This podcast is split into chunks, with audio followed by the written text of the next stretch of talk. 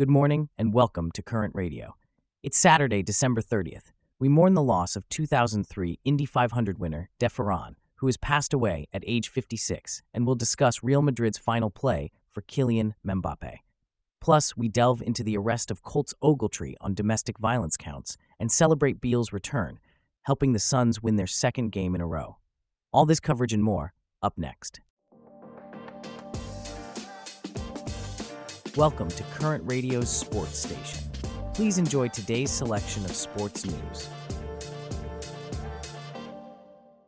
We have some sad news to report from the world of motorsports. Gil de Ferran, the 2003 Indianapolis 500 winner and holder of the closed course land speed record, has died at the age of 56. Helena, our motorsports expert, is here to help us understand the impact of this loss. Helena, can you tell us more about de Ferran's legacy? Absolutely, Stephen. Gil de Ferran was a titan in the world of motorsports.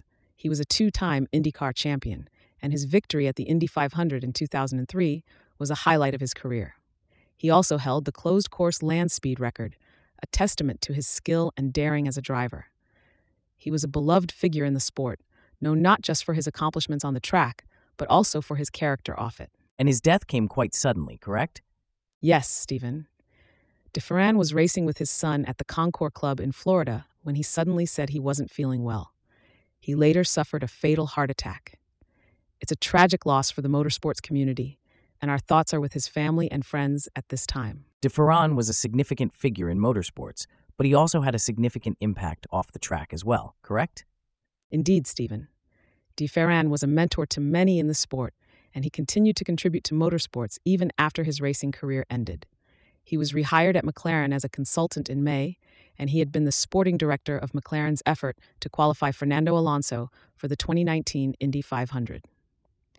His loss will be deeply felt within the motorsports community. It's clear that de Ferran's legacy will continue to live on in the world of motorsports. And shifting gears to the world of football, as the January transfer window approaches, rumors are swirling throughout Europe. Top among these is Real Madrid's last ditch effort to sign Paris Saint Germain forward Kylian Mbappe. Helena, what can you tell us about this potential move? Well, Stephen, Real Madrid is reportedly preparing to make a fresh approach to sign Mbappe in January. The 25 year old is entering the final six months of his deal, and clubs outside of League One will be able to sign him without a transfer fee on a pre contract agreement. However, Madrid has given him a mid January deadline to decide whether he wants to make the switch to the Santiago Bernabeu. And if Mbappe doesn't accept the offer, what's Madrid's plan? If Mbappe doesn't accept the offer, Madrid will reportedly withdraw their interest and focus on other options. Mbappe has been a key player in League One this season, contributing to 20 goals in 18 matches, but his future remains uncertain. Moving on to other transfer news, Arsenal has reportedly turned down an inquiry for striker Eddie Nketiah from Crystal Palace. What's the story there? Crystal Palace was reportedly interested in the 24 year old as they look for reinforcements to their attack. However, Arsenal has informed them that there are no plans to part ways with Nketiah during the January transfer window. In other news, Manchester United has placed VfB Stuttgart striker Serhou Guirassy at the top of their transfer wish list. What can you tell us about this potential move? Manager Erik Ten Hag is reportedly keen to add a goal scorer to his squad, and he sees the 27 year old Guirassy as a strong fit for his tactical system. Guirassy has a release clause in his contract that can be activated for 18 million pounds. And finally, Tottenham Hotspur is reportedly stepping up plans to sign a new defender. Who are they looking at? Spurs are reportedly looking to complete a deal for a new center back by next week, with Nice's Jean Clair Todibo at the top of their shortlist. They're also considering Genoa's Radu Dragusin as an alternative. Todibo has also been linked with Manchester United, while Dragusin has been in impressive form this season in Serie A. In NFL news, Indianapolis Colts tight end Drew Ogletree was arrested on Friday on allegations of domestic violence. Ogletree, a 2022 sixth round pick, was charged with two level 6 felonies. Helena, our sports analyst, is here to discuss this further. Helena, what more can you tell us about this situation? Well, Stephen, according to state records, Ogletree's charges include domestic violence committed in the presence of a child less than 16 years old and domestic battery resulting in moderate bodily injury. The Colts acknowledged the situation in a statement, stating they are aware of the allegations, have notified the NFL, and are gathering more information. The arrest reportedly stemmed from an incident on Tuesday evening. Can you provide more details on that? Yes, Stephen. The Avon, Indiana Police Department reported that officers were dispatched to a residence due to a domestic disturbance between Ogletree and a woman. The woman was found in an upstairs bedroom in pain, alleging that Ogletree body slammed her to the ground during an argument. The confrontation reportedly took place while Ogletree's young son was in the home. That's quite disturbing. And what happened after the police were called? The woman was transported to the hospital, and after further investigation, an arrest warrant was issued for Ogletree on Thursday. He turned himself into the Hendricks County Jail on Friday. The Colts are in the middle of the AFC playoff race and have a key game against the Las Vegas Raiders this Sunday. What does this mean for Ogletree's eligibility to play? At this point, Stephen, it's unclear whether Ogletree will be eligible to play.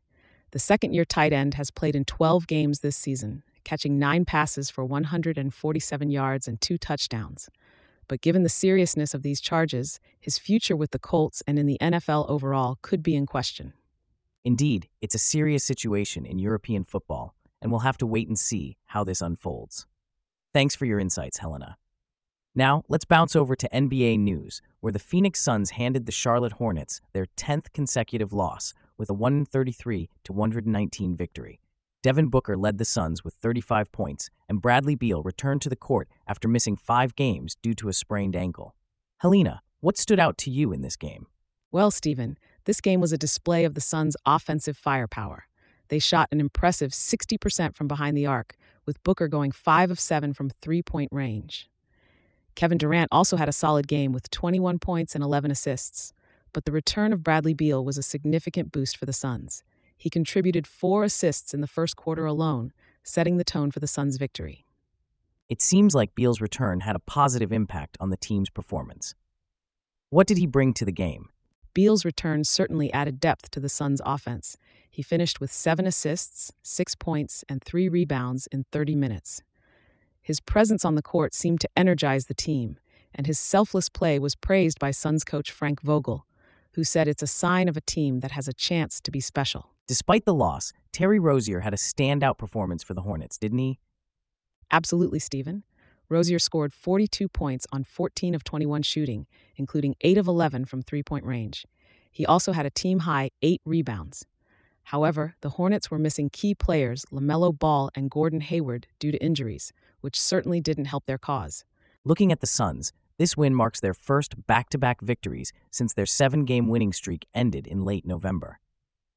What does this mean for the team moving forward? Stephen, this could be a turning point for the Suns. They've had a rough patch since their winning streak ended, going 3 9.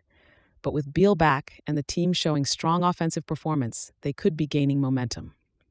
It's also worth noting that this was only the second time that the Suns' big three of Booker, Durant, and Beal played a full game together. Their chemistry could be a game changer moving forward. Indeed, it will be interesting to see how the Suns capitalize on this victory. And as we continue to follow these developments, that wraps up our stories for today. Thanks for listening to Current Radio. We'll see you back here tomorrow.